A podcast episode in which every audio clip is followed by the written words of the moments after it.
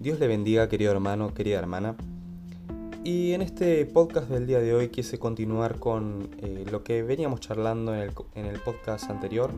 Sería el capítulo 2. Em, realmente no esperaba hacer un capítulo 2 de esto. Pero Dios me fue mostrando eh, en estos días cómo ampliar un poco más ¿no? este tema. Que es tan interesante más en, en la época en la que estamos viviendo. Eh, y bueno, obviamente es el tema de la ansiedad y Dios trae a mi memoria un pasaje, una historia, ¿no? De la Biblia, obviamente, eh, que habla un poco de esto, ¿sí? Vamos a leerlo. El título tiene por título Jesús anda sobre el mar. Estoy leyendo La Reina Valera 1960 eh, y empieza así. Esto es, eh, perdón, esto es en Mateo, capítulo 14, versículo 22, ¿sí? Y empieza así. Enseguida Jesús hizo a sus discípulos entrar en la barca e ir delante de él a la otra ribera, entre tanto que él despedía a la multitud. Despedida de la multitud, subió al monte a orar aparte. Y cuando llegó la noche estaba allí solo. Y ya la barca estaba en medio del mar, azotada por las olas porque el viento era contrario. Mas a la cuarta vigilia de la noche Jesús vino a ellos andando sobre el mar y los discípulos viendo andar sobre el mar, viéndole andar sobre el mar, perdón, eh, se turbaron, diciendo, un fantasma, y dieron voces de miedo. Pero enseguida Jesús les habló diciendo, Tened ánimo, soy yo, no temáis. Entonces le respondió Pedro y dijo, Señor, si eres tú, manda que yo vaya a ti sobre las aguas. Y él le dijo, ven. Y descendiendo Pedro de la barca, andaba sobre las aguas para ir a Jesús.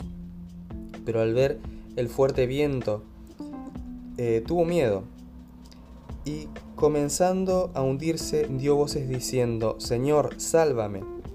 Al momento Jesús extendió la mano, asió de él y le dijo, hombre de poca fe, ¿por qué dudaste?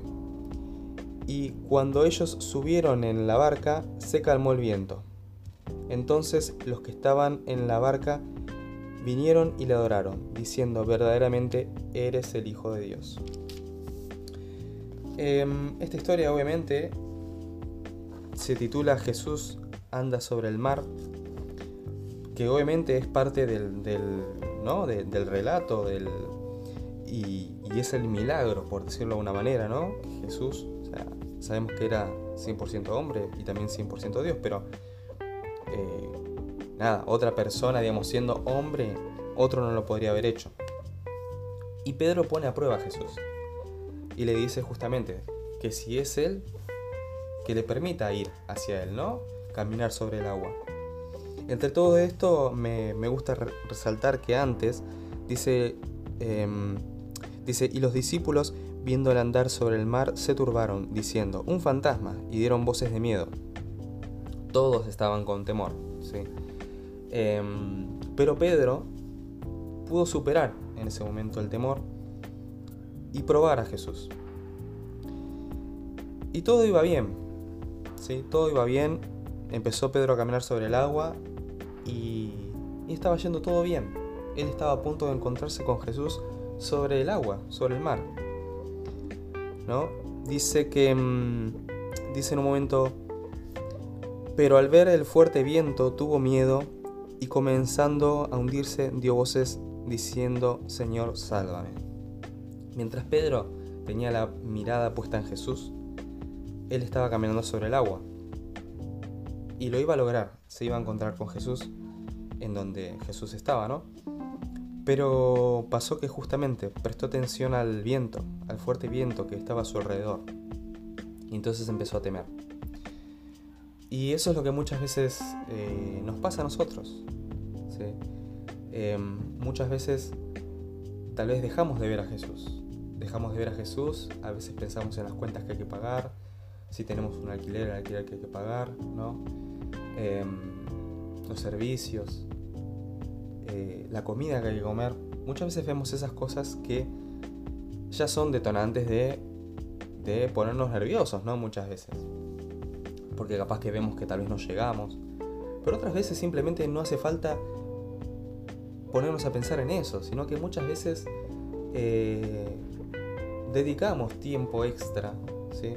Tal vez vemos una serie que tiene un montón de capítulos y queremos verla, terminarla en el día y no. Vemos, no sé, 10 capítulos seguidos, ponele. ¿no? Em, y justamente dedicamos ese tiempo extra a una serie, em, a un juego que estemos jugando, un videojuego, si te gusta jugar videojuegos, jugar videojuegos, o un libro, no sé. Cosas, ¿no? Que simplemente, simple y, y sencillamente no son em, cosas en, en, lo que nosotros pongamos energías, ¿no? Y nos pongamos mal al poner las energías en eso. Pero sí son cosas que nos distraen. Y muchas veces no necesitamos eh, pensar en lo negativo para empezar a tener miedo, para que la ansiedad empiece a florecer en nosotros. El simple hecho de que nosotros quitemos la mirada de Jesús, quitemos a Jesús del primer lugar de nuestras vidas, el simplemente hecho de hacer eso, eh, sin darnos cuenta, ya estamos entrando en un ambiente de ansiedad. Porque nos volvemos vulnerables, porque cualquier cosa nos puede pasar y cualquier cosa nos puede afectar de manera que no podamos continuar. Eh, entonces siempre es necesario poner la mirada en Jesús. Siempre es necesario recurrir a Jesús. En todo tiempo, en todo lugar. No solamente cuando estemos pasando por un problema, ¿no? O cuando justamente empezamos a darnos cuenta que el miedo, la ansiedad, ¿no? La, frustración de estar encerrados, la frustración de decir, tal vez no estoy ganando el mismo sueldo que gano en otra época normal de mi trabajo o perdí el trabajo. Eh, nada, muchas veces no necesitamos ni siquiera que nos pase eso. Simplemente con, con que nos, con, con no prestar atención a Jesús lo suficiente, ya ahí cualquier cosa nos puede afectar directamente, no tiene que ser tampoco tan catastrófico. Entonces, eh, esa es mi reflexión del día de hoy, queridos hermanos. Em, que prestemos más atención a Jesús. Este tiempo es un tiempo de prestar más atención a Jesús. Muchas veces también eh, cosas de la vida no le dedicamos el tiempo que deberíamos dedicarle. Bueno, pero este es el tiempo, ¿sí? Y aprender eso, a depender de Él. Aprender a que en cualquier momento, o sea, todo el tiempo tenemos que orar, todo el tiempo tenemos que leer la palabra, inundarnos de su espíritu, ¿no? Eh, todo el tiempo. ¿Para qué? Para que estas cosas, para que estos problemas, estas dificultades que pueden surgir en cualquier momento no nos afecten de la manera que le afectaría a cualquier otro. Sabemos que nuestra fuerza es humana, pero la fuerza de Dios es la fuerza de Dios, es espiritual y es diferente, es completamente diferente a la que nosotros podemos ejercer. Entonces, eh, siempre tenemos que mantenernos fuertes, leídos, ¿no?